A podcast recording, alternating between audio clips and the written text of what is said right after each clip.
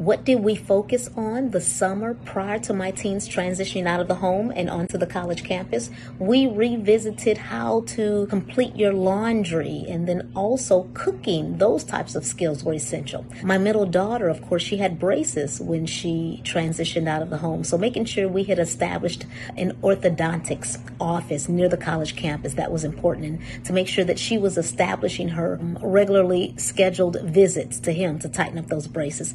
Uh, and then also communication. Uh, at the least, what day we were we going to communicate on a weekly basis, and making sure that uh, her bank account was established there on campus or near campus. Um, those types of things were essential, and we made sure we took care of that. How about you? What do you plan on doing the summer prior to your teen leaving? I'm Dr. Michelle Lloyd. Shortcast Club